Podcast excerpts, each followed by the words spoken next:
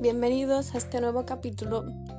El día de hoy sinceramente dormí todo el día, ni desayuné ni comí, solo cené y mi padre hizo unas costillas eh, con salsa barbacoa que se las llevo pidiendo desde hace bastante tiempo y por fin las hizo. También hoy fue mi segundo día en el reto de la plancha que me uní con los chicos de la iglesia. Me estaba quemando la tripa, sinceramente. No he hecho nada de deberes, hoy no he hecho nada, nada, nada. Dormir y comer y ya está. Hoy ha sido un día menos productivo de todos, creo.